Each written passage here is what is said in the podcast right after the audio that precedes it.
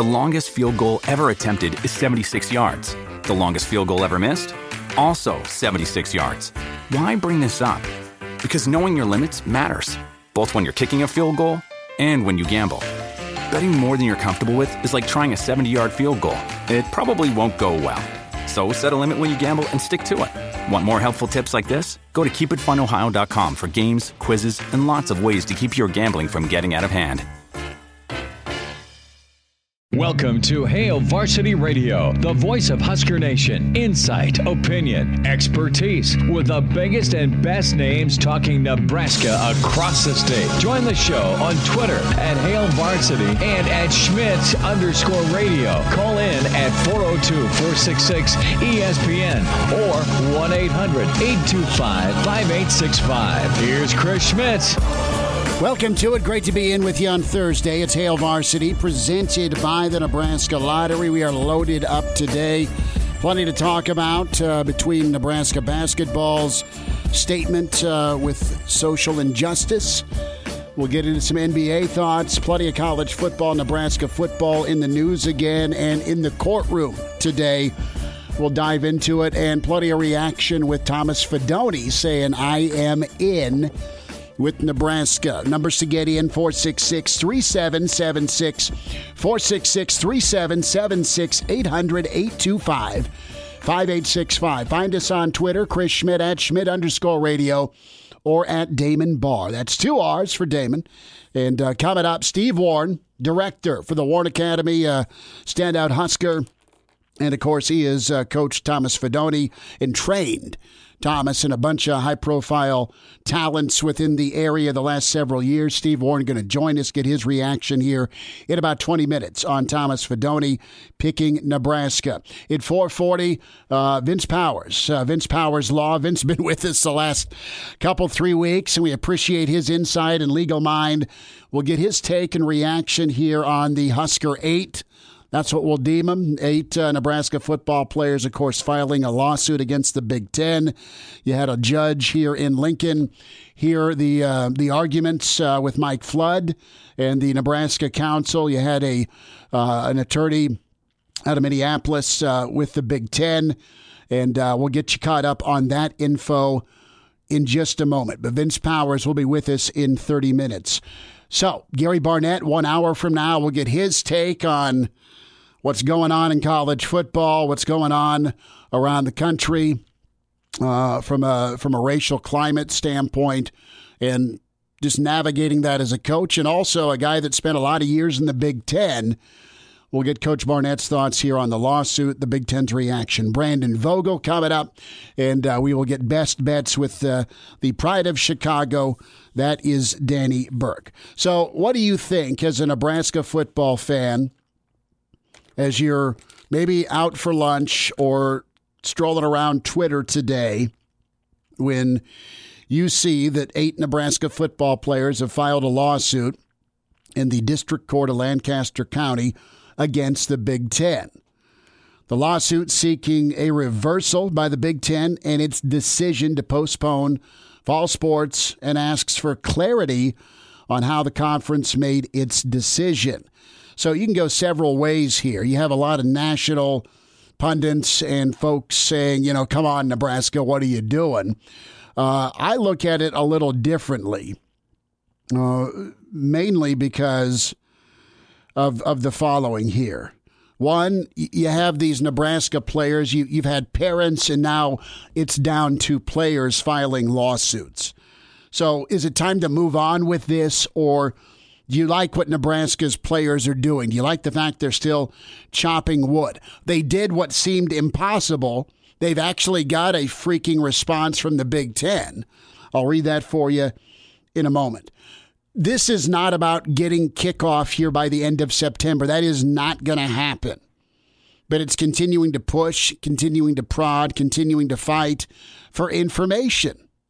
And I want that. I applaud that. I, I respect that from the Nebraska kids who wanted to play football. Does it seem like overkill? Maybe.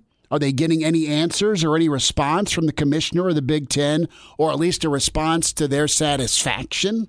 Have they gotten any transparency at all on the process, on the vote, on the medical information? No, is the answer. So good on Nebraska. That's where I side on this. Keep chopping wood. It's not about football, it's about getting answers. And it's about future seats at the table. It was a big day, man. I remember it vividly. Miami was playing Dallas. That's when I moved from the kids' table to the adult table. It was a snowy day in Dallas. Point is, is I got to move from the kids' table where we're dodging olives from one another, or whatever things we were chucking, to the to the adult table. Right? Couldn't quite reach the wine, but I could smell the wine. That's what Nebraska wants too.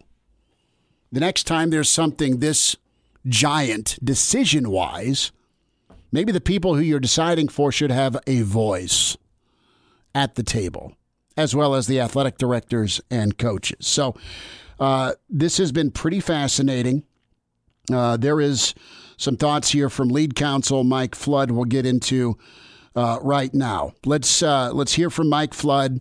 He had a quick little presser earlier before they went into court. I'll let you know what happened in court in just a moment.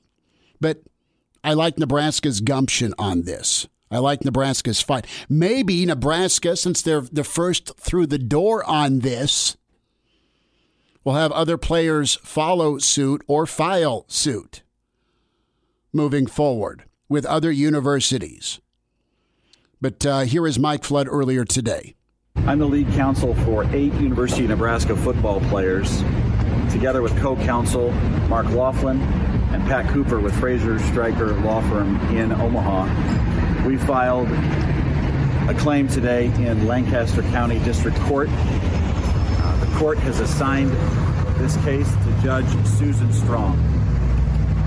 On behalf of the eight University of Nebraska football players, we're asking the Lancaster County District Court uh, to enter a declaratory judgment that the decision to cancel the fall sports season in the Big Ten Conference was an invalid action by the presidents and chancellors of the Big Ten Conference. We're also alleging that the Big Ten Conference tortiously interfered with a legitimate business expectancy on behalf of these young men, and that uh, a third claim was breach of contract.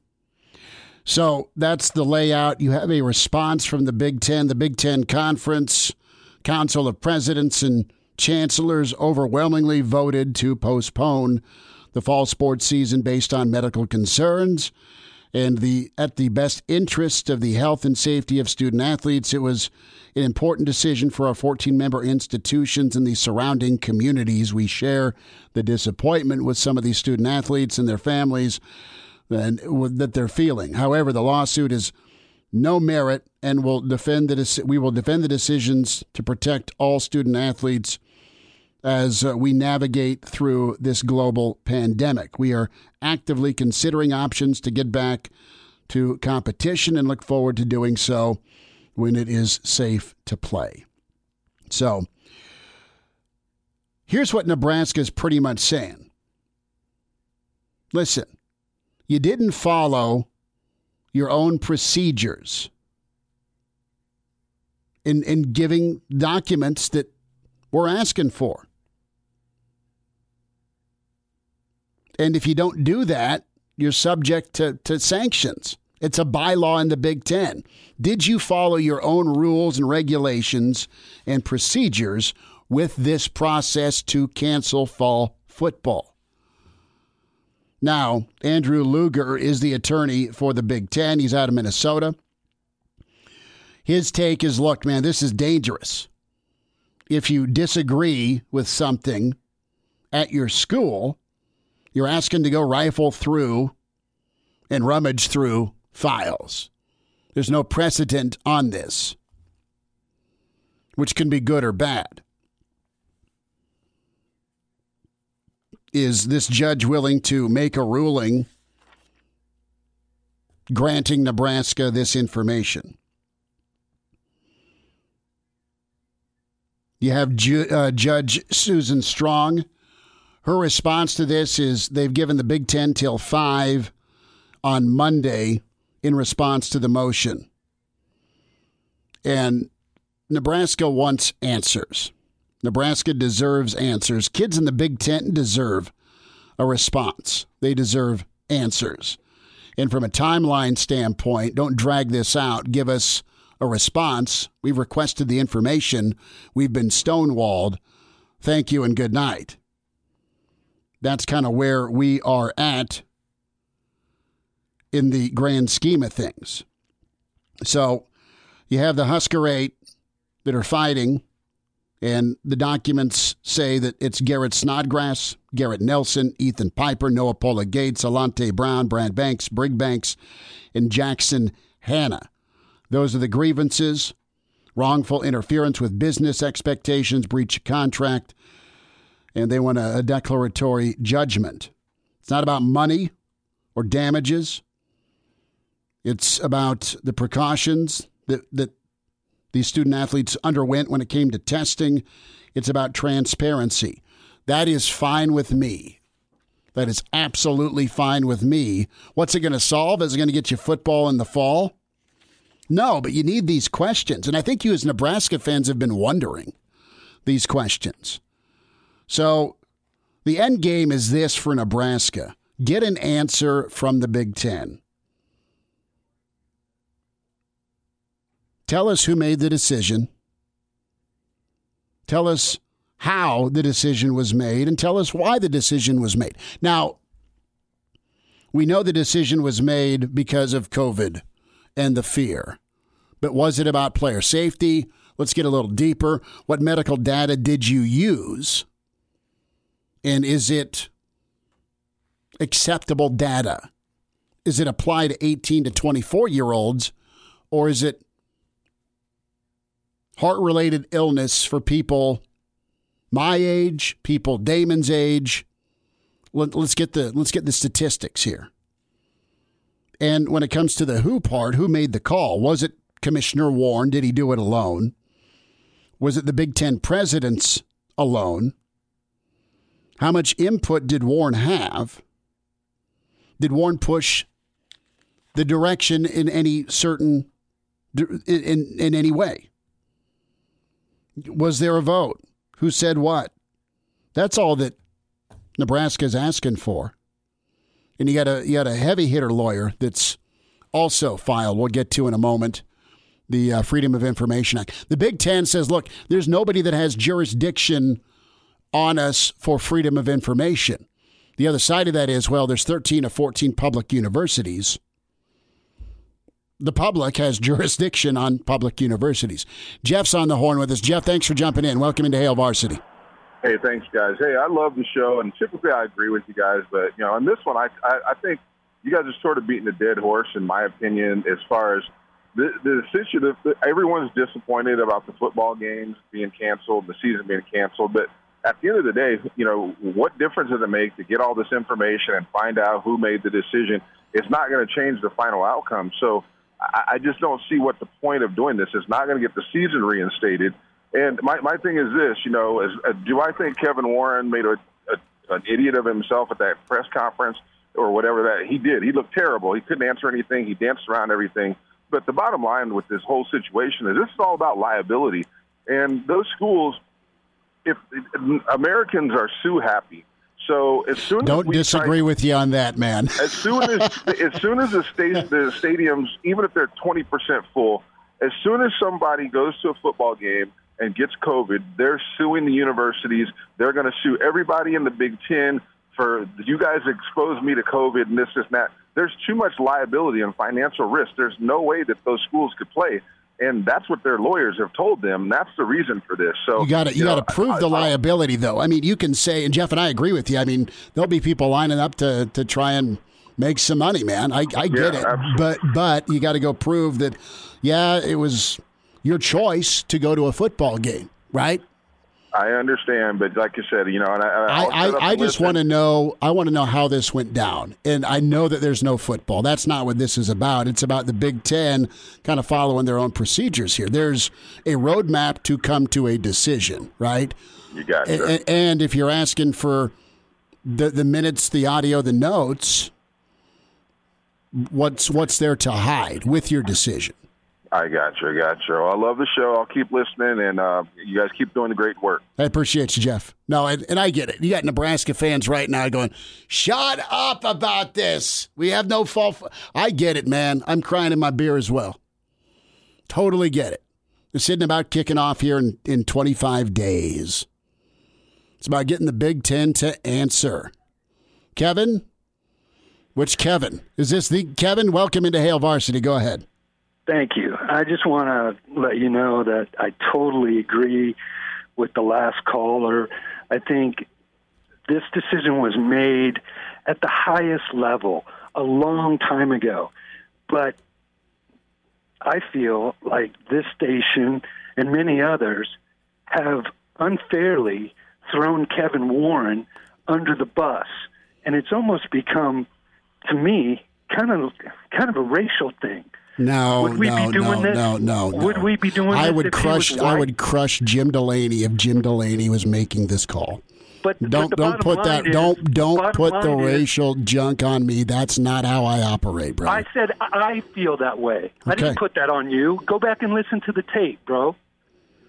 Continue. I, said, I feel like you guys are throwing Kevin Warren under the bus unnecessarily. all This I want to know, all I want to know from Kevin, all I want to know from Kevin is, did you make the call or did the presidents make the What call? That's all. does it make? Because it with the last matters to me. It What matters to me and it matters to the student athletes. High-paid lawyers who told the ads, if you do this, we could get sued, and it could be up to a half a billion dollars. Then come out and say liability instead of health and safety. Call back. Did, did you just drop him? You had to go. We got to go to break. Call us back. Who was that calling?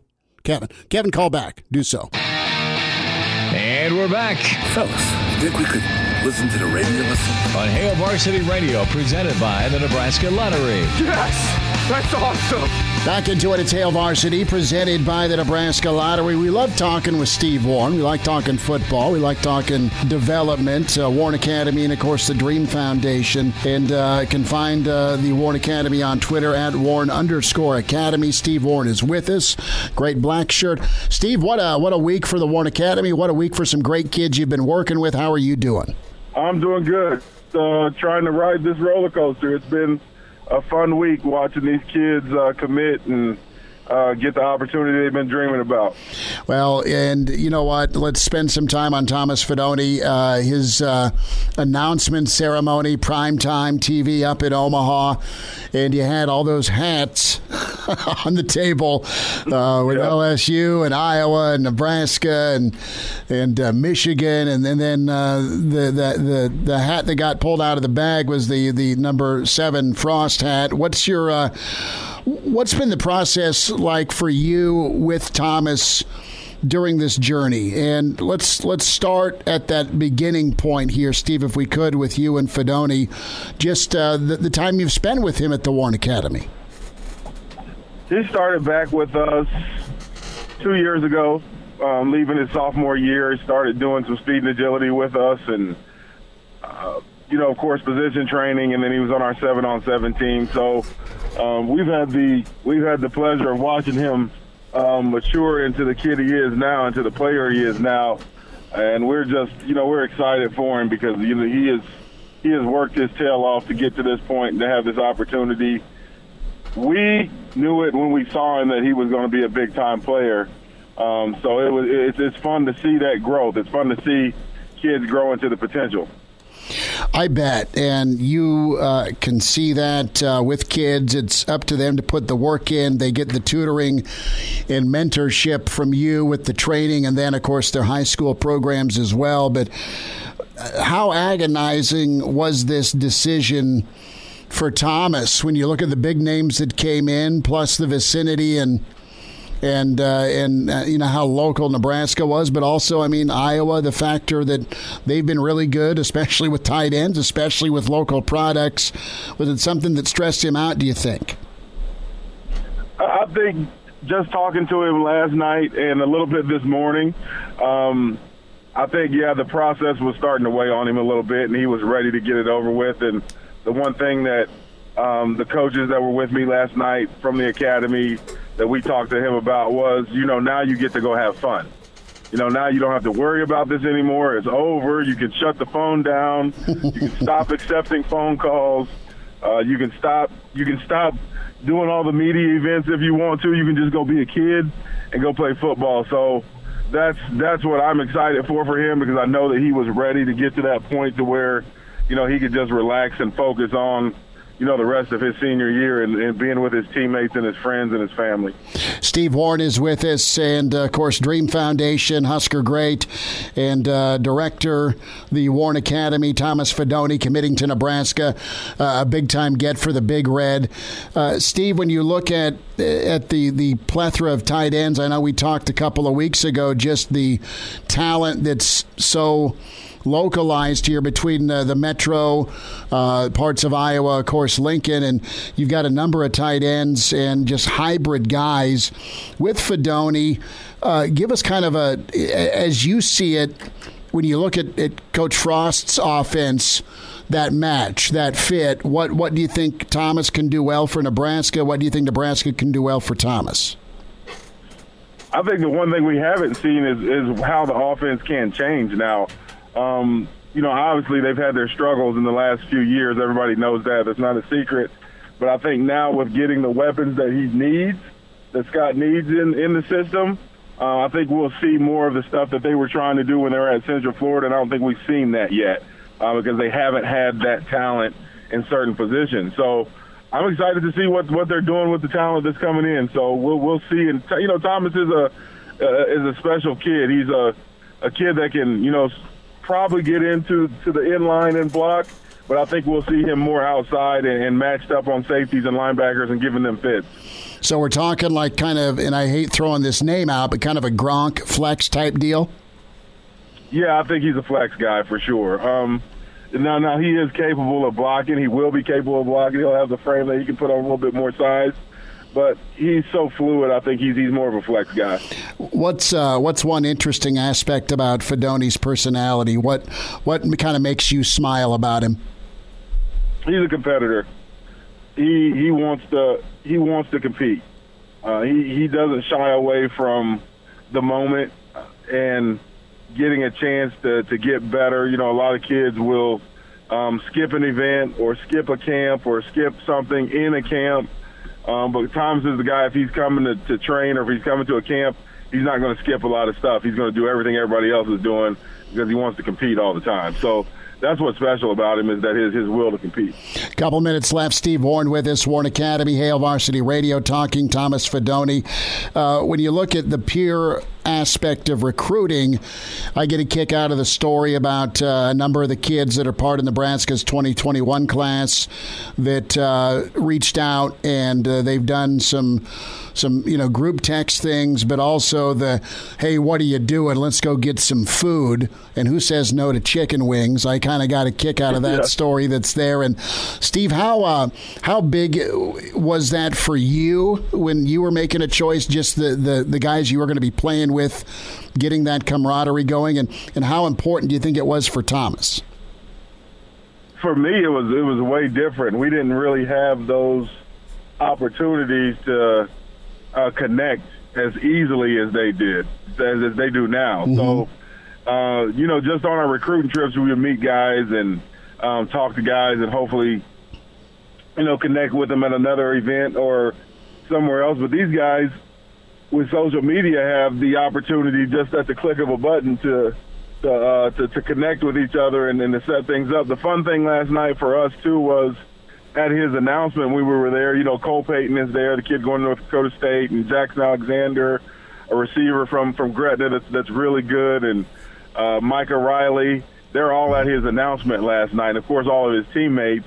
But that's the fun thing for me as being the, the head of Warren Academy is seeing the kids that we put together on a team and that train together have built these relationships, and now they're supporting each other in that way, and they've built these bonds um, that that that that are just like them being on um, their regular high school team. These guys are, are, are truly teammates and brothers now um, because they've they've trained together, they've worked together. So that's the fun part, and it's fun for me to see that and these kids connecting and doing stuff. But I know it's got to be a great time for them is that they can reach out across the country and help recruit other guys that are trying to, that they're trying to get here to, to join the team and build the program back up.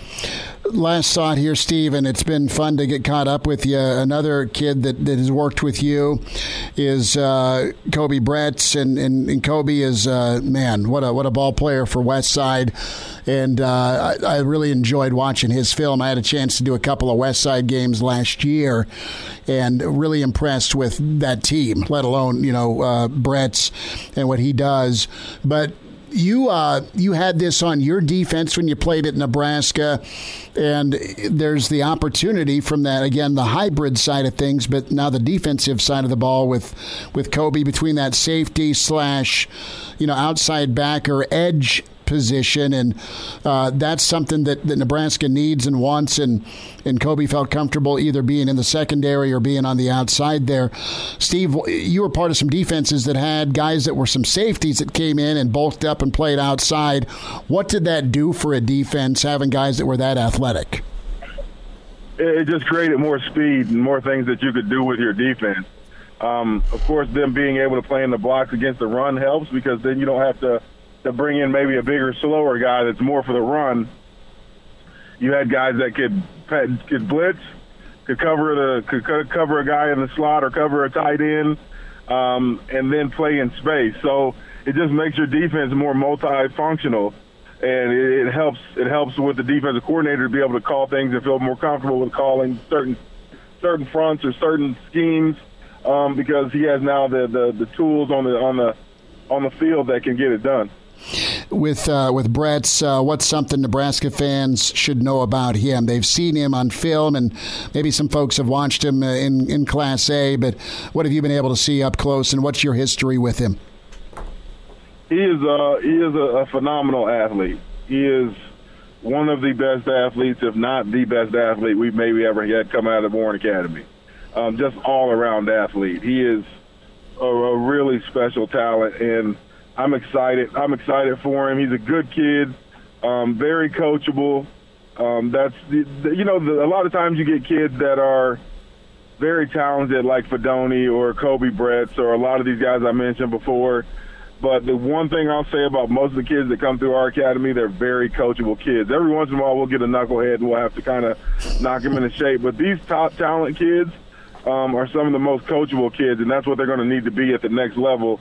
Um, is being is being coachable, so they can they can grow into their potential and make plays on the field. But um, Koby's a Koby's a tremendous athlete, and I'm sure that everybody keeps hearing that. But it is um, it, it is not it is not smoke and mirrors. He is a, a phenomenal athlete. Steve Warren's with us, Hail Varsity Radio. Steve, uh, what's that conversation like, man? When you got to lay the law down? Yeah, you know, it's for for us. It's all about relationships. So when we have to get after a guy a little bit or say something to a guy, they know that it's coming from a place of care and that we want them to be successful. And the reason why we're maybe getting after them a little bit more than we would in the past is because it's because we care about them and because we want them to have these opportunities where they're committing to Nebraska or to Iowa or Iowa State or Kansas or Northwest Missouri State that they're getting that scholarship opportunity because they're taking care of their business. So um, our job's not to be their friends; it's to be their coaches, uh, and that's what we do. Mm, that that's that's advice, though, isn't it? I mean, that's that's. I'm sure you got a McBride story or two about uh, being a coach versus a friend, but someone you love, right? At, at the end of the day. Yeah, absolutely, absolutely. Steve- of course, you know, you, you, it's a little bit different. You know, when you got a guy that you respect and he's getting after you but you know he cares about you and he loves you. Well, it's Steve Warren, and he's done a great job with a number of kids in the metro region. The Warren Academy, uh, two uh, big time gets for Nebraska, and uh, a lot of kids that, that have been with uh, Steve and his coaches. They have found their way to do uh, great things at the next level and uh, finding a way to get that scholarship. Steve, thanks for what you're doing for the kids in the state of Nebraska. Appreciate your time, and thanks for giving us a profile here on Thomas Fidone and, and Koby Bretz. Always appreciate talking to you you. Anytime. All right, good stuff from Steve Warren. Vince Powers. Vince Powers Law going to join us. His thoughts on the Nebraska lawsuit. Gary Barnett's on the way. It's Hail Varsity presented by the Nebraska Lottery. And now. And now, back to Hail Varsity Radio. Thanks for spending time at Hail Varsity, presented by the Nebraska Lottery. Appreciate Steve Horn jumping on and uh, Thomas Fidone, Big Get. Gary Barnett's on the way. Vince Powers with us. Vince Powers Law at Vince underscore Powers on Twitter. Vince, a uh, longtime uh, attorney and uh, brilliant legal mind. Vince, thanks for jumping on, man. It's it's been great to chat with you the last three weeks and never a dull day. What's what's your, your takeaway here with uh, Nebraska, the the Husker eight moving forward here with the lawsuit against the Big Ten? I think it's it's a uh, serious lawsuit. It's being brought by serious lawyers. Uh, you can see the Big Ten has brought in a you know lawyer from a giant law firm, former U.S. attorney for the state of Minnesota. And if you recall, we talked about last Friday. I said one of the ways you can determine if a party is in good faith or not is their reaction to a simple request. And if you see the comments, and these are Twitter comments, mm-hmm. but I, I expect the reporters had it right, that the Big Ten attorney uh, talked about not turning over documents because they didn't want people rummaging through their files, and you know, it's like whoa. All the the first thing they said is just tell us why you made the decision and whether there was a vote or not. And in their lawsuit, they say, hey, Michigan State president said there wasn't a vote. University of Minnesota said there wasn't a vote. I mean, this whole thing, they could have just simply said to the judge on the Zoom conference today, "Hey, we'll, we'll get everything over to uh, the lawyers tomorrow morning." But instead, they're making kind of these statements that that that make you realize there's something going on wrong with what the Big Ten did. And the Big Ten, I mean, for the Huskers that have filed the lawsuit, they drew a very good judge, Judge Susan Strong. She's just an excellent judge, and I don't think she has any interest in football. I don't, not that I know of. I've never mm-hmm. talked to her about football, but she's uh, she's an excellent judge for this. And what the plaintiffs have asked for is expedited discovery, meaning normally you file a lawsuit, they have 30 days to answer, then you can start your discovery. And what the what the plaintiffs' lawyers, that is, the players' attorneys, want to do is do it in five days. Which and the judge gave the Big Ten till Monday to respond and say, "Tell me why not." If the judge allows discovery, this Big Ten commissioner is going to be under oath. Wow. Vince Powers is with us on Hail Varsity Radio. Vince, uh, how hard is it for a judge to set a precedent? That's where the, the Big Ten's coming in from saying, look, there's no president on presidents on this for for, for, for a case like this, when it comes to the league, they don't believe they're subject to freedom of information requests. You know, again, that's what we talked about before. Yeah. They are a not for profit. And so in certain states, a not for profit, because that means the public is supporting them, they are subject to open re- in Nebraska we call it open records, other mm-hmm. states call it freedom of information. And it's interesting they did not join the University of Nebraska as a party here. Uh, I do know, and you sent me thank you, that the uh, there's another attorney has asked under the state laws for all these records. And again, any any of your listeners could write a letter to the University of Nebraska. We have a great open records law, and they would have to produce. And they would. They're they're you know they have a very good uh, counsel, and and they would turn these documents over. But it makes you kind of think that maybe there aren't any documents, and maybe there aren't any minutes, and anyone uh, who's listening that's ever been on a board, you know, the minutes go out to the members, and so maybe the University of Nebraska didn't. And and again, one of the things we talked about was, uh, and I'm, I thought it was quite predictable. These players have a short window. The University of Nebraska, excuse me, the state of Nebraska just passed a law that allows them to profit off their likeness. Mm-hmm. And so they're saying, hey, wait a second. Because of your decision, which we do not believe you followed your own rules, we're being denied an opportunity to make make money. And the other thing they did that I thought was really clever was they don't want to go to federal court. And so they and in federal court if you can get if you are suing for more than $75,000 and you're got an out of state defendant or plaintiff, you can end up in federal court. So they said a couple different times in their lawsuit, we will not accept more than seventy-five thousand dollars because mm. they don't want to get removed to federal court uh, because it's a more difficult place to be uh, if you're a plaintiff for any number of reasons that aren't relevant here. But what's going to happen as far as a precedent?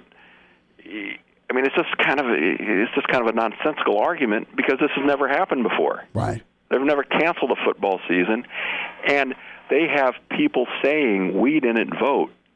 And they're also, I think, have said, well, just because they disagree with our decision, people can't sue. Mm-hmm. Well, no, that's not the way the world works. If if somebody makes a decision, and as these players are saying, they are third-party beneficiaries to the contracts that are involved here, and a third-party beneficiary means uh, you and I have a contract, Chris. Mm-hmm. Okay, but a beneficiary of that contract might be your neighbor for some reason. So that person has, has certain rights to sue. And they're saying, although we didn't sign any of these contracts, we as players are being deprived of the benefits. And, and throughout the lawsuit, there's a simple message going show us the documents, tell us what you did, what was the vote. And I think the reaction of the Big Ten has been uh, like, there's something amiss here. I mean, if I was saying to you, Chris, Chris, unless you turn over this piece of paper and you're going to be sued, would you go out and hire one of the largest law firms in America, spend a huge amount of money to not turn over something that you say you have? Here's the piece of paper, man. Take it. And these open records law. I mean, look, I've I have used open, Nebraska open records law in, in in my practice. It's fairly routine. I've gotten things from the governor's office, from uh, politicians, from agencies. You just ask for it, and and and it's just part of the law. It's part of the fabric of our open society. And for the Big Ten, which profits immensely by not having to pay taxes, and part of that profit goes to pay Big Ten commissioners lots of money. They, it's kind of weak for them to say, "Oh, uh, we don't have to turn over our anything," and and so it's very interesting, and I, I would say I, I've noticed on social media people are poo-pawing the lawsuit. I want to be so quick. You, you have a good judge who will listen to the law, and the other great thing about being in Nebraska in this lawsuit is if the judge rules that there's discovery, we do not they do not get to automatically appeal that decision to the Court of Appeals. Mm. So they're stuck with it. They can do what's called a mandamus action, very rare. So if the judge says on Tuesday, I'm going to give you five days to do do discovery, uh, they got a problem. Mm. And it would not surprise me in the least that the judge would do it, because what harm is there? I mean, ultimately, if you, if it's Judge Chris Schmitz, you're saying, well, if I do this ruling, you know, will the world end for the Big Ten? No, no. it'll just mean that the Big Ten will have to produce what they claim they did. Fair enough to me. That's why I, I appreciate the uh, the Husker Eight doing their thing, and yeah, let's see how far it goes, and let's uh, let's get the yes or no on the vote. Vince Powers with us, Vince Powers Law at Vince underscore Powers on Twitter. Vince, uh, I will be uh, dialing you up probably here next week, and we'll we'll uh, continue as the uh, the world turns here with uh, Nebraska in the court. How's yeah, that sound? You know the way this world's going, maybe you won't be because maybe Godzilla's going to be going down O Street. Yeah, it's it's been it's been quite uh, quite heavy for sure. Right. Vince, appreciate you much. Great yeah, thank explanation. You. Thank you. There he is, Vince Powers. If you just caught the tail end of that, we'll get the podcast up and the interview. So if you say you did something, prove it. And you need to show because 13 of your 14 universities are public. Don't dismiss this. Nebraska's got some movement. Chime in 402 466 ESPN or email the show. Chris at HailVarsity.com. Just try me. Try me. Back to Hail Varsity Radio. One final time this hour. Gary Barnett's coming up, Brandon Vogel, and then the Pride of Chicago is Danny Burke. Some gambling uh, news and notes. Uh, really good write up on ESPN.com when it comes to the NBA and uh, what Michael Jordan has done to work with the owners and players uh, in response to the boycott and the NBA players' frustration about social injustice and what's gone on in the state of Wisconsin. So Michael Jordan uh, reached out to CP3, Chris Paul, and uh, said, "Let's talk and uh, let's get together with the owners." And uh, the owners with the NBA very receptive to just the the hurt and frustration with uh, so many of the NBA players and uh, the NBA owners were like, "You guys take as much time as you need to to be hurt," and Jordan, uh, as he's the the lone majority owner, uh, that's a minority in the NBA. Jordan was able to discuss with the players, uh, let the players voice their frustrations and concerns. And the thought was this, and this was part of Michael Jordan's message listen, the situation of, of maybe punting the, the, the postseason and just shutting it down uh, was was a, there was a strong strong possibility 24 hours ago with Milwaukee and the Lakers and the Clippers and many other NBA teams that are in the postseason. As conversations happened with ownership and with players and player reps and a player vote, you had uh, the this reason and decision come forward, as it looks like things will resume over the weekend for the postseason a lot of game fives and, and another game one of, of the series. But you have the fact that uh, from a visible platform to help social change, the best idea is to play. That's kind of where Michael Jordan kind of sided. The owners say move forward, and the players, it looks like they'll pick up this weekend. And I know that it's been you have two sides of this here. You have folks that, that completely understand and side with the NBA players and Major League Baseball. And then you have folks that say, look, the best thing you can do is go play because all eyes will be on you and you can get your message and voice out there. It's been super heavy and divisive, and I use that term heavy again like I'm Michael J. Fox and Back to the Future, but it's been uh, another crazy week. You know that.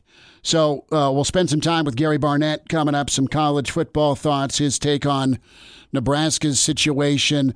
Uh, I ask you to go check out the Vince Powers interview we just did with him, his reaction and analysis to the Nebraska lawsuit. It is not frivolous, it is not going to be dismissed.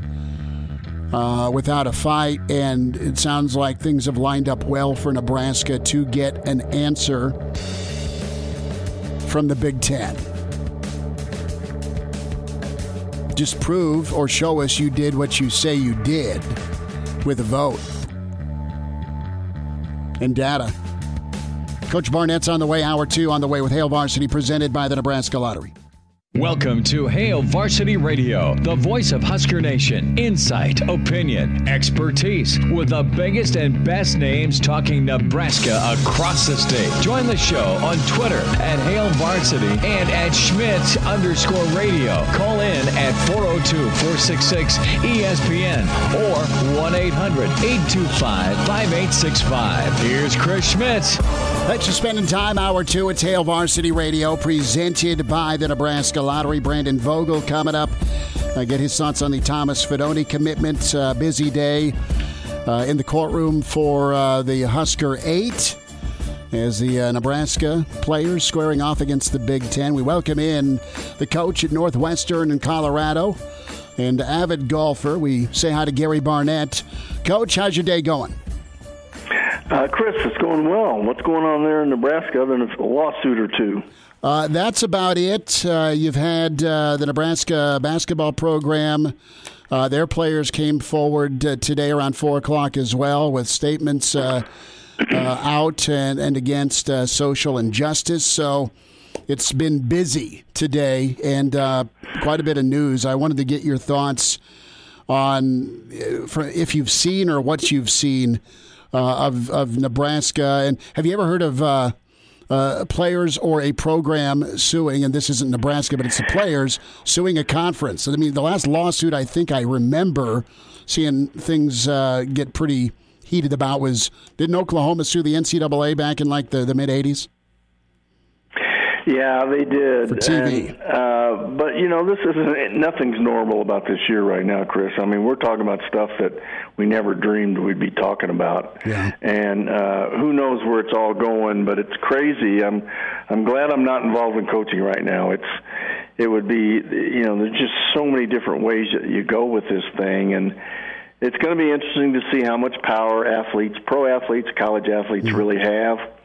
Um, you know, the the overall mission of universities is not for athletics, and uh, it's it's gonna it's gonna be interesting to see how they withstand uh, and how long they take these barrages uh, before they just you know call it quits and just say, hey, we're not doing any of this sort of stuff. It's not worth it anymore. And it, you know, who knows if it'll go that way, but it certainly could. And um, you know, everybody is feeling their oats right now. Everybody that feels like they haven't been given a, a fair shake uh, is is getting their voice heard. And you know, it's it's costly. It's so costly to these universities um, that are already on a they're on a small margin anyway.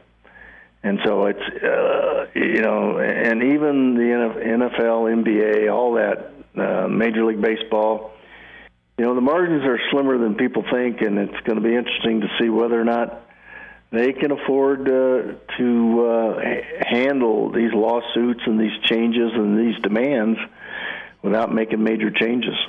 Gary Barnett's with us, Coach. Do you have any interest in in this this so called vote? And it's been there's it, it, I've had people say that that are at the administrative level say yeah there was a vote and that was part of the Big Ten's statement by by Commissioner Warren.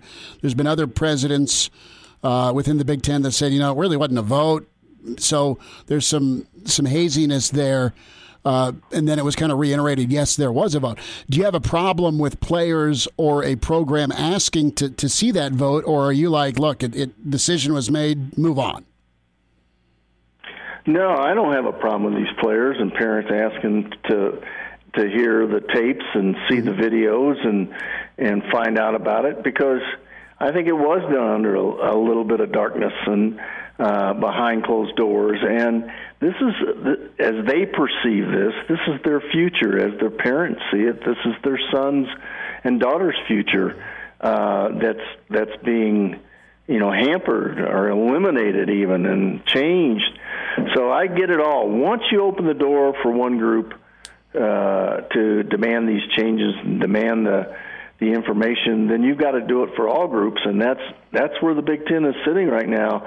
You know, part of the issue is that every state has a different protocol uh, as to how they handle things, and uh, some are more strict than others.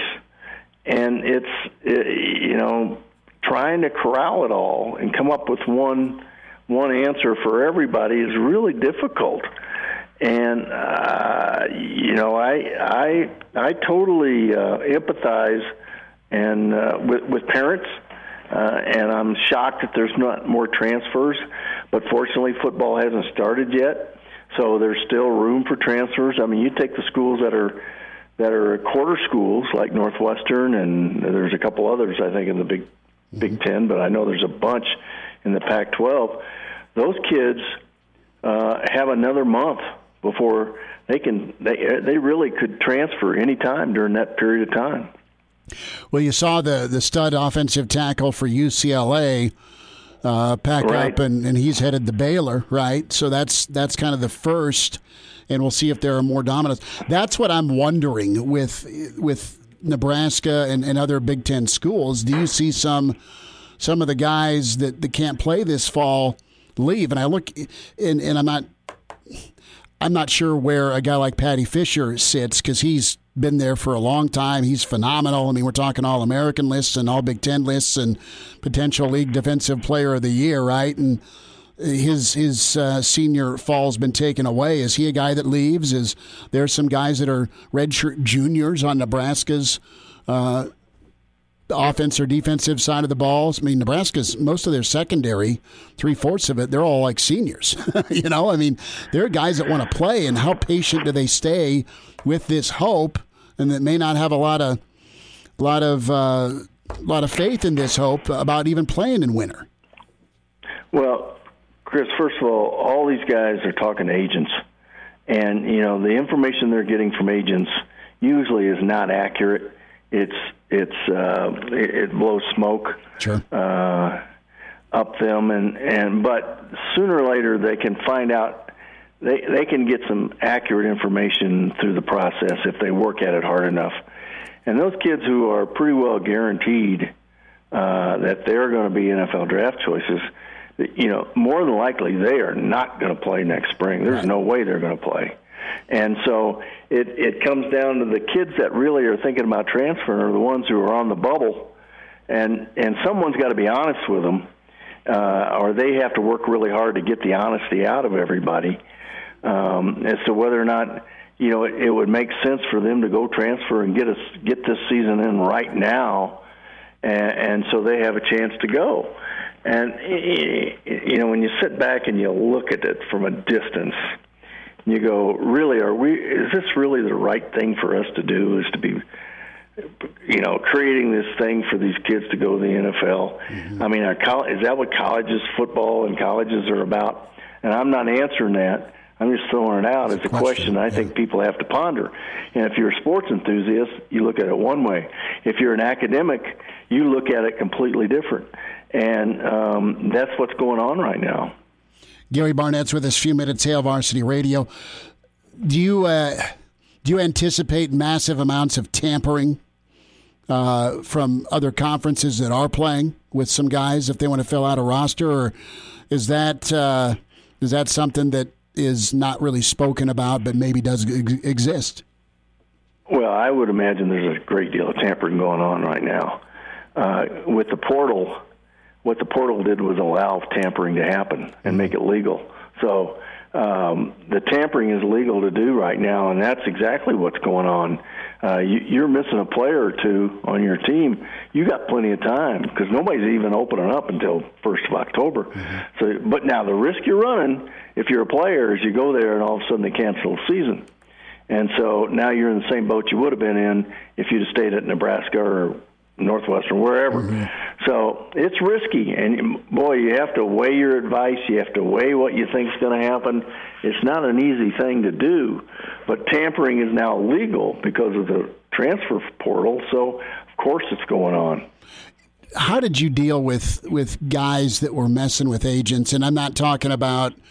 Uh, I remember. God, I remember Curtis Enis, right? The name popped into my head. Phenomenal back, Penn State. And I remember how good a senior year he had, right? Top five draft pick, took a suit, missed the bowl game. Didn't matter. I think Penn State rolled whoever they played anyway. But point is, is that that has happened in the past to kids. How do you, how are you able to either a hear about it and, and cut it off, or b uh, deal with the, the fallout and, and stay with a decent relationship with the kid who might have made a mistake? Well, it's a fine line, and your obligation is to the kid. Um, I've I always felt, but I also it was my obligation to make sure he knew exactly uh, where the line was. That if he crossed, he was no longer an amateur, gotcha. and if he didn't cross, then he was okay. And so I, I didn't have a I didn't have a big problem with guys talking to agents just so they knew that, you know, if you go to dinner with an agent, you pay your own bill. I mean, you can do that. You can talk. You just can't make it an agreement. Now, how much of that really happened, I don't know. Sure. But I knew do know that my players, or I hoped my players knew that I was on their side. I was hoping for them to have the best opportunity down the road for their life but as you sit back and you think about it, Chris, from a distance, is that what college football is supposed to be about? and I think that's a big dilemma right now. Um, and that's why it's.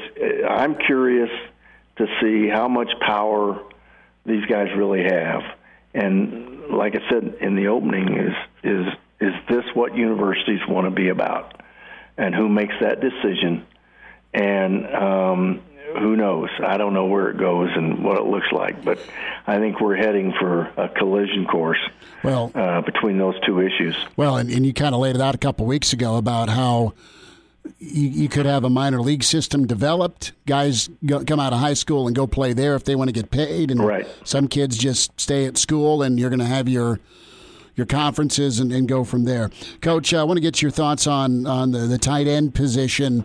Nebraska landed a kid that's uh, top uh, top forty in in the country, number one tight end of the country, and just big and fast and and really uh, kid out of Council Bluffs and Nebraska's had more infiltration in their backyard or region with other schools, not only in the Big Ten but other other programs, Notre Dame, LSU. It's it's happened. There's a, a pretty good level of, of regional talent that's super high level. But uh, I know you ran a double tight system. You and Watts did, and was really impressive. As you've looked at Frost's offenses, when you look at the Oregon teams you've seen, or even Central Florida, how big can can a can a thoroughbred that's uh, that's you know six six six seven, two sixty that can run? That's that's great, but how can he be effective in the offense you're kind of familiar with with Frost? Well, you know, I think Scott was there when they had a great tight end at Oregon who ended up getting in a lot of trouble. Um, and got suspended for a game and then got suspended for his last two years or dropped out of school. And I cannot for the life of me think of his name. I didn't have a chance to look this no, up fine. to see what it was. That was as good a player as there was in the country. And when Oregon used him, because because it was such uh, an anomaly to their offense that people didn't, as they defended him, didn't think about it. But when you put a guy like that out there they were they operated at a higher level than they'd ever operated before, and that's what a, one of these specialized tight ends can do for you. There's just not very many of them out there. It may be the hardest, single most difficult position to find, and yet they're making tons of money at the next level. But if you take a, a special tight end uh, I mean, we're talking Gronk. We're talking guys like that. Dan Graham, in my case. You guys, that you know what you can do with them offensively, just makes it so much harder for everybody that's trying to defend you. So Scott, I think, knows knows what to do. He's seen it happen. He's had one of those guys. He couldn't stay there uh, for one reason or another, but he's got experience doing that, and and the guy was special. There's no question about it. Gary Barnett's with us, Coach. Uh, last thought here, about a minute and a half. Who do you like for the uh, the FedEx this weekend in Illinois? you know what? I I don't know. I'm. Uh, how, how do you not like Dustin Johnson? Oh, well, he pulled a Barnett last weekend, didn't he? Like he just did. Good grief! Uh, I mean, I don't know how you not like, take a guy like that. So Have you you've had a round like that before, haven't you? Not like that. well, it felt like that, but it wasn't like that. yeah, uh, just a little different optics on it. Well, oh enough. my gosh, yeah. that was that was yeah. awesome, Coach. You have a good rest of the weekend, and it was fun to chat. And thanks for spending some time with us today. You bet, Chris. Good to be with you. Thank you. Uh, Gary Barnett with us on Hail Varsity Radio. yeah, we all we all have that uh, that round where we're, we're, we're walking off eighteen and just smiling like, man, that was that that wasn't Dustin. That wasn't DJ. Hey, come see us tomorrow. Shuey's sitting with me. It's Wilderness Ridge. We're on the road, Road Show Friday for Hail Varsity Radio. I am smiling. It's going to be out on the deck. It's going to be beautiful. So you're invited out, socially distant outdoor. It's going to be all sorts of fun. And we'll talk some football, we'll talk some golf, but it is going to feel outstanding to get on the road again and do a show. Uh, I've done a couple of shows from my patio. That was nice. There was a, a German Shepherd and Labradoodle around that tried to, to disconnect me. They won't be with us this time. We'll be out on the deck at Wilderness Ridge, 4 to 6 tomorrow. Get yourself a cold one or get a bourbon. Scotty, the bartender, makes phenomenal drinks. Hell, go play some golf before the 4 o'clock show start. Get out there, swing the clubs, enjoy yourself. Be with us tomorrow on the road, Wilderness Ridge, 4 to 6, out on the deck. Uh, Mr. Vogel, Brandon Vogel's coming up on Hail Varsity. And now. And now, back to Hail Varsity Radio. Thanks for spending time. Hail Varsity presented by the Nebraska Lottery. Good stuff today. Vince Powers, his legal analysis on the Husker 8 and the lawsuit. Gary, Gary Barnett was fantastic. And uh, thoughts about agents, tampering, transfers, and uh, of course that Dustin Johnson type round we've all had. Guy that I think I'd love to see swing the golf clubs he would just swear internally. Brandon Vogel, HailVarsity.com and magazine at Brandon L. Vogel on Twitter. Vogues, what's up, man? Good to talk with you. How you doing? Oh, not a whole lot. How are you doing? We're okay. We're uh, we're busy. You're busy. It's been an interesting day and and week. Uh, your thought here as uh, Nebraska, eight players moving forward with a lawsuit, and you've got a couple of different takes from from not only the Nebraska fan base but just social media right now. Uh, enough's enough with this lawsuit, or you know what? Keep on chopping wood. Let's uh, let's see some some transparency here. What's uh, what's been your reaction to the to today in court with Nebraska?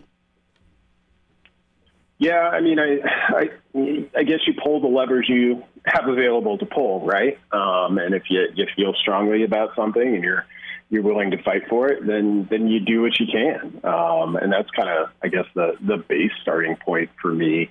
Um, I should, should, probably mention I'm I'm not a lawyer. Um, that's important. But, you know what? You, uh, you could know, rock a suit and, and look like Jack McCoy if you wanted. I took the LSAT. I got that far. Oh, you uh, did. yeah, I didn't really take it very seriously, uh, and it did not go so well for me. Um, so thus, thus, I am not a lawyer. um, but uh, yeah, I, I, I, guess based on the the preliminary ruling from the Lancaster County judge today, you know, it seems like maybe maybe this will actually be successful at um, kind of forcing the Big Ten's hand here to at least turn over maybe the results of a vote. Um, I don't know. My my amateur analysis of it overall was uh, some of the, the the case itself. I don't know how how strong it is, but again, I'm I'm not an expert on that. But you know, if if they can at least force a little bit of transparency, and, and there's a couple of levers you can pull there. Um, maybe that maybe that will help. I mean, that was really kind of the, I read the entire lawsuit. That was kind of the thrust of, of what they were asking for, and today definitely didn't hurt their case um, based on what I saw. Brandon Vogel's with us, HailVarsity.com and magazine. Vogue's uh, attorney of law. I love it. I love it, man. Uh, but I like you writing too. So I mean, it's it, it's it's worked out for everybody here. So I need to, to get your thoughts on Thomas Fidone the commitment. Uh, we talked with Steve Warren a little bit earlier. Uh, I love watching uh, the film of Fidone and just, man, uh, visions of guys getting destroyed in the end zone dance through Nebraska fans' heads here with Fidone. But at what point did you think this was a sure thing for Nebraska, or did you ever? Were you, were you nervous up to the announcement, or did you think Nebraska was sitting pretty well? Um, well, thanks to Greg Smith, our, our, recruiting expert, who is is way more on top of these things, and is kind of the place I go to. He felt good, so then I, I started feeling good. Um, he usually has has his finger on the pulse of those things. I mean, Nebraska put a ton of a ton of resources into him. It was clear he was one of their top targets, um, not just regionally, but anywhere in the country. Um, so, and I think a, a couple things about this. You know, obviously as a player, like watching his highlight film, the talent, the talent's pretty apparent. You look at his testing results um, from that combine, and it's it's clear why he blew up, and also just the role tight ends play in football right now. It all added up to uh, to a really high value target. Um, I'm kind of interested. So his versatility, and I think with some of the versatility Nebraska might be developing at that position I'm, I'm actually most interested in what what does it allow them to do in the run game, and I'm not talking just blocking, but just kind of having those threats that are big bodies. Um, Fidone can be one. Um, Hickman can be one. You know, you got a couple of those guys, but they don't look out of place. You know, out wide near the sideline either. Um, so, what kind of versatility does that offer you? How does it help the run game? And if you got a good run game going, then all of a sudden those those tight ends kind of become, you know, the guys we remember from the option days that maybe didn't make eight catches a game, but they averaged about 18 or 19 yards per catch. Um, so, so I think that's there. And I also think the timing of this is pretty good. You know, there's this kind of narrative out there, and I, you know, I think there's some legitimacy to the worry of okay, if the ACC and the SEC are playing right now, does it hurt Nebraska in recruiting? Um, and you know, he had he had LSU on that list. Fidone did. Um, so to get him at this point where he says, "Yeah, this is the place for me," um, no matter if, no matter what LSU may or may not do this season, um, I think I think that was important too. It, it really underscored for me kind of the relationship building that I mean, it's all of recruiting, but Nebraska really puts an extra focus on it. Well, it's another kid you had to get, right? Because you remember with the Dickerson decision, and it wasn't just that, you know, Avante's a, a top 100 kid, but he's going to, to, to row your boat land, man, and that just is salt. Nebraska. How many? What's the career touchdown reception numbers in three career games for uh, for Noah Fant against Nebraska? I mean, isn't it like just Bo Jackson going off on you in Tecmo Bowl? I mean, that's that's what it seemed like to me, where Fant did everything but throw a touchdown and run a touchdown. I mean, so go ahead.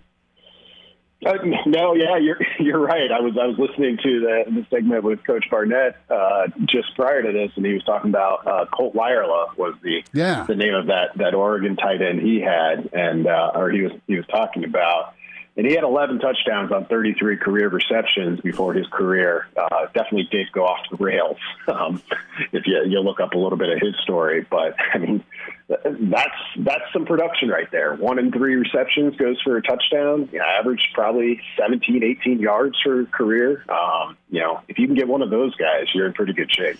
Those are Gerald Armstrong type numbers, my friend. yes, yes, that's a good pull. Good number 95, like 12 catches, 10 touchdowns the uh, the freshman year go to man inside the ri- the red zone for Tommie Frazier.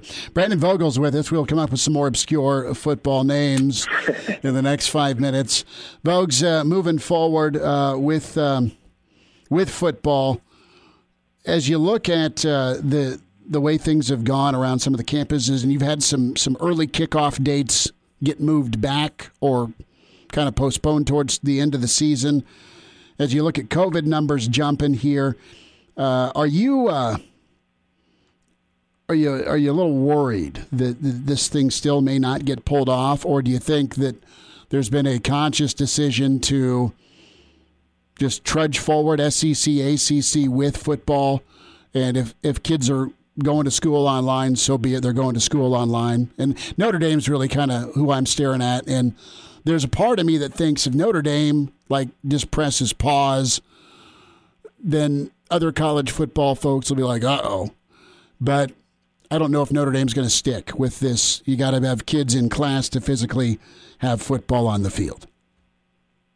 Yeah, as we've gotten closer, um, you know, that was one of the like big hurdles uh, a month or two ago. And it, as as some of these conferences have stayed in it, um, particularly in the ACC, you know, North Carolina State this week went the route of North Carolina and basically sent everybody home.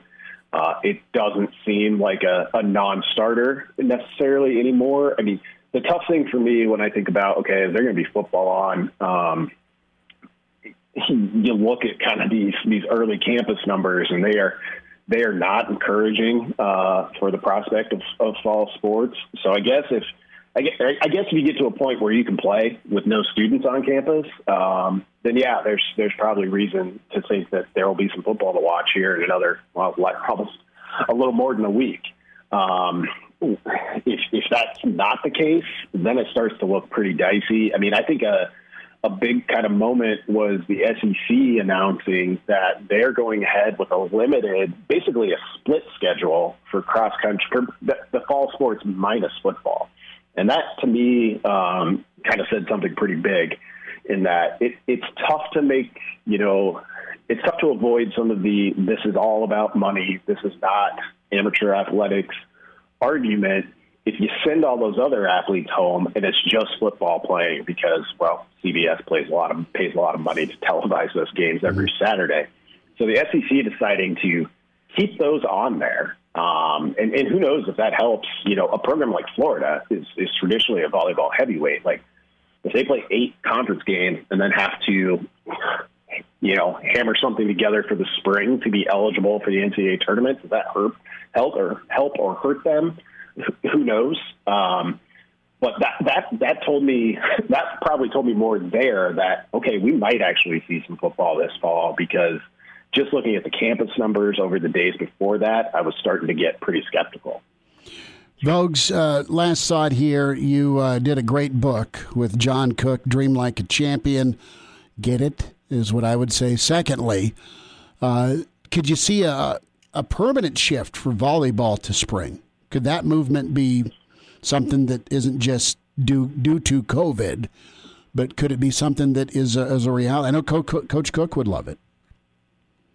He would. He uh, basically presented that, uh, presented an argument for that at the AVCA conference 15 years ago. Oh, um, 15. So it's it's it's it's been a while. Um, he's you know, and it, it'll come up every fall, maybe once uh, in a press conference, and you know, from from his perspective, the um, I think the the December championship, while while a great event, it's a tough time of year uh, you're not in school. It's you know, a lot of times these are these have moved towards Midwest locales. It's it's really cold. Uh, I remember going to the Huskers Final Four match in Columbus, Ohio, and it was it was brutal.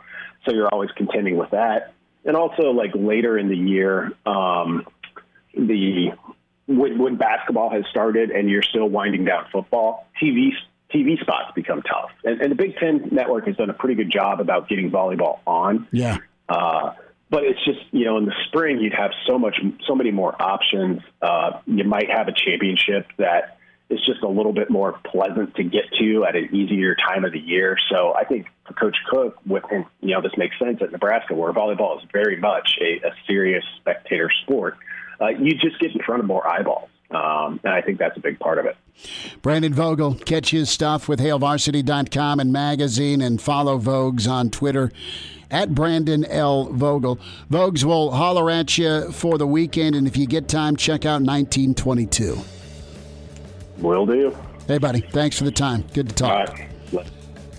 Brandon Vogel with us. We'll uh, head to the desert.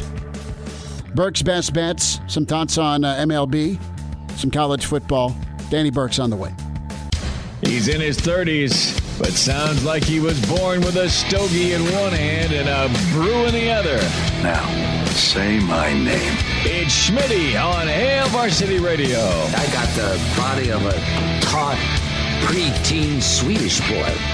Well, we are going to say hi to the pride of Chicago with VSiN and uh, Best Bet, Sirius XM 204. Danny Burke. And uh, we can find Danny on Twitter at Danny Burke5. Pride of Chicago, what's up, man? How you doing? Schmitty, I'm good, my man. How about yourself? We are all right. The Nebraska eight Nebraska players have sued the Big Ten today.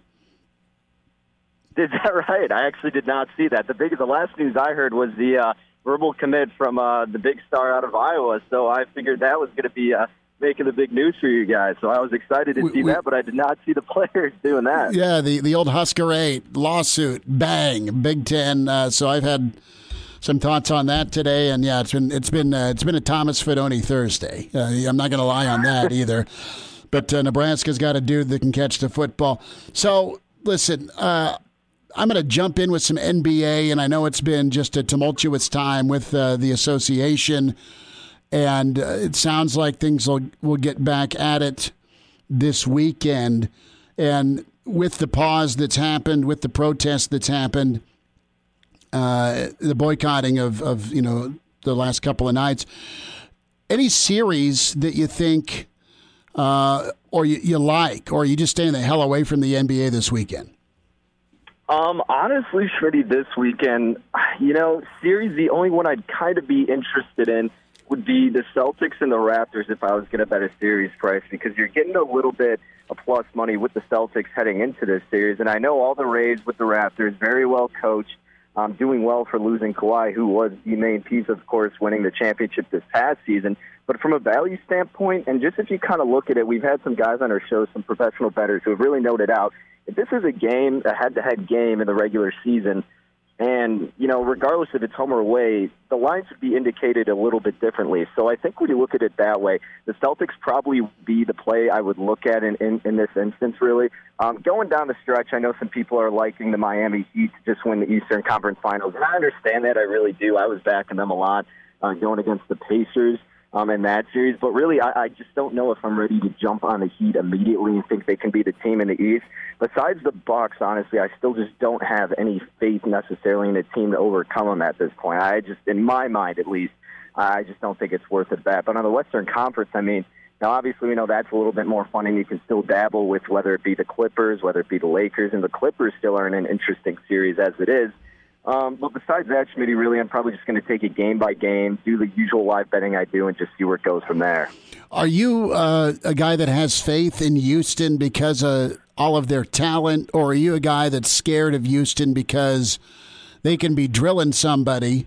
And I know OKC and Houston had similar records, but just the style of the Rockets where they're going to launch 7,000 threes. So if they go cold, the door's not bolted, but it's fairly wide open for a comeback. Are they are they a team that's maddening to bet, or have you found a pretty good rhythm with them?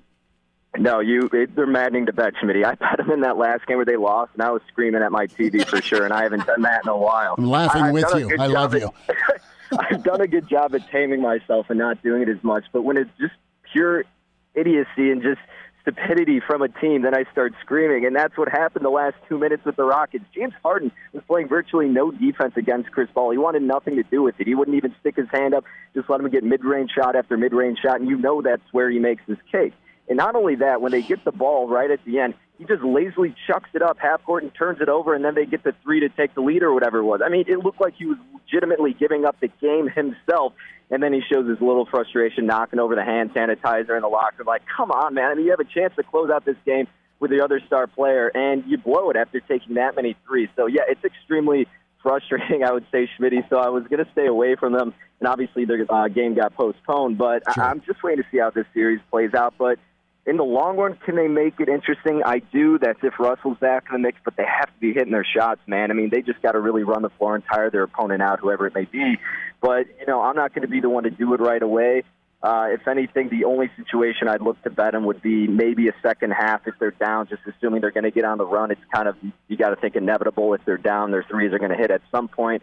But really, pre flop before the game, I have no interest at this point. And it's not just because of that one game, but it's really just because of that style. And if they're not hitting their three, Schmitz, it's no surprise but they're virtually screwed at that point. Danny Burke's with us, the pride of Chicago, Burke's Best Bets. You hear him on VSiN and also WLSAM uh, in Chicago 890. Sirius XM 204 is where you can check Danny out on Twitter at Danny Burke 5. So, uh, MLB, do you like Tampa? Or Baltimore tonight? Anything uh, cooking with St. Louis and Pittsburgh? Also, you got the Dodgers and Giants. You know, I, I made one bet today, and it's the game that got postponed with the Red Sox and the Blue Jays. I was taking the Blue Jays money line with Ryu on the mound. You weren't really getting any plus money, but I still thought it was a viable bet just based on how bad the Red Sox had been. And the Blue Jays are still a young team who can have a potent offense, and with Ryu on the mound, who's been picking it up as of recent. Um, so besides that, nothing much. I will say though, I did dabble in the futures department though at Bet Rivers in Chicago, just based off Valley. And I know everybody's going to get pissed when I say this because um, I already sent it to some friends. But I picked the Cardinals to win the NL Central. I threw some money on that because there's some pretty good value at plus 450 um, right now, with the Cubs still being a heavy favorite. Uh, favorite. The Cubs are only two games ahead of them.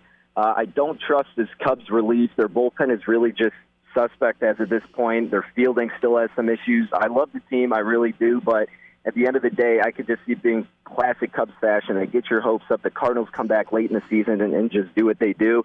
And, you know, if they win, it's a good value bet, and I'm happy with it. And if the Cubs win, and I'm still happy as a Cubs fan. But really, I, I just thought it was a good value bet, so I did that. And then just looking over hockey really quick, another one I took uh, was VGK to win the Western Conference Finals. Now, I think that's a bet where I was looking at value as well, considering if they win this next game against the Canucks, you're going to see that price change pretty dramatically. So I think VJK, uh, VGK is pretty evident as the top team in the Western Conference, so I think they keep that going. I took it at about plus 120 to win the West. Not saying they're going to win it all because I have some futures on the East, so I'm not ready to determine that or, or have a bet down for the uh, Stanley Cup on their side, but uh, that's really the only stuff I had going besides a single game that got canceled today. You know, you take me back to my childhood when you talk about you know your Cubs and your Cardinals. You're you're okay with losing money if your Cubbies win, but you're going with your head, not your heart.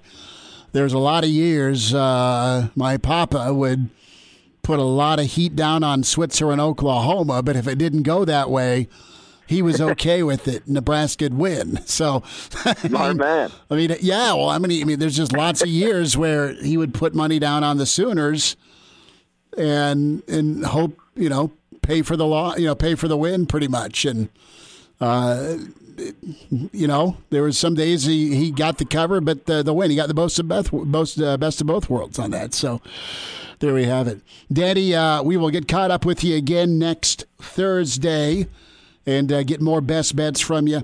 Uh, folks can find you on Twitter at Danny Burke 5 and uh, again on SiriusXM 204 at VSiN on Twitter and, of course, uh, 890 WLSAM in uh, Chicago. Danny, have a, have a great weekend and thanks for your, uh, your input today. You bet, Schmitty. Thanks as always for having me on. We'll talk next week. All right, there he is. He is the pride of Chicago. Danny Burke, Burke's best bets. And yeah, there's been a pause, obviously, with the NHL, the NBA and, and maybe some Major League Baseball. I don't know what to make of this footage that's out there on Twitter that is accusatory of Rob Manfred possibly trying to stage a boycott for PR. Whew. We get a Chiefs update from Mitch Holthus. Uh, training camp on the way. Miss us? Come here, brother. Give me a hug. Bring it in for the real thing. We're on call for you. Catch the podcast at hailvarsity.com, the ESPN Lincoln app, or download them on iTunes. Saddle up, partner. Back to Hail Varsity Radio. This report on the Kansas City Chiefs training camp on KFOR is brought to you by your Lincoln area Hy-Vee stores, proud sponsors of your world champion, Kansas City Chiefs. No Chiefs players had a better training camp the past two seasons than tight end Travis Kelce. He works every day like a rookie trying to make the team instead of being the best tight end in the National Football League.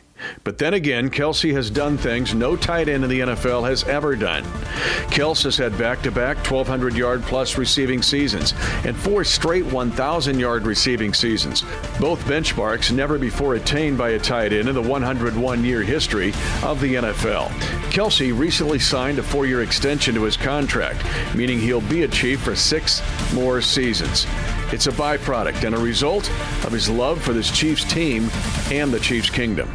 I think there's uh, there's a lot of reasons, man, and it's uh, it, one is because we got great guys in the locker room, we got great guys in the facility, great people in the facility, um, and it's just overall it's a it's a fun atmosphere every single time you come to work, and uh, guys don't want to leave that. Guys want to keep building off of that, and um, it's a beautiful thing when you have uh, ownership, trust in you, and then on top of that, just going out there and playing football with guys who uh, who come to work every single day and and fight their tail off for you, man. It's a it's a beautiful thing, and um, you know what, this uh, this community. Um, Kansas City, I love you, and I'm, I'm, I'm thankful that I'm going to be here for the next six years. In addition to Kelce's yards and touchdowns, mainly Travis Kelce's most admirable trait is his willingness to train for the long haul. Since the beginning of the 2014 season, Kelce has played in 95 of a possible 96 regular season games for the Chiefs and all nine of the Kansas City playoff games in that span. The five time Pro Bowlers only miss when Andy Reid held him out on purpose, along with the rest of the first team, in Patrick Mahomes' debut in the final game of the 2017 regular season. Reporting from Kansas City on your defending world champions, I'm Mitch Holthus, voice of the Chiefs. Good stuff from Mitch and uh, a little Travis Kelce love there, man. Think about the uh, the tight ends in the NFL that do their thing. Well, Uh, you know, we've spent a little bit of time today on the Thomas Fidone decision, which is uh, just big time for Nebraska. We had some uh, some thoughts earlier from callers. Uh, still a couple minutes before we wind the show down. Four six six. 3776 466 377 6800 825 5865. So, early reaction with some of the folks uh, dialing in was, you know, enough's enough. Uh, I'm not really down with a lawsuit by Nebraska. Uh, pretty good insight from Vince Powers. And I, too, want to know how things went. And I listened to Gary Barnett when he says, you know, uh, as he puts it, under darkness, if it was a decision made under darkness. And I know we're wore out. I know there's no football this fall, and it isn't coming back, and it sucks. But if we can get some answers as a football community to the how and why, that's important.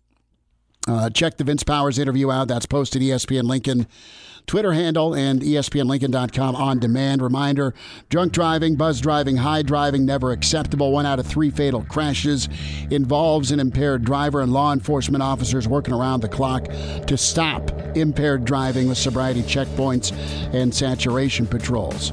Uh, start the conversation Who's Driving Home? Brought to you by the Nebraska Department of Highway Safety Office.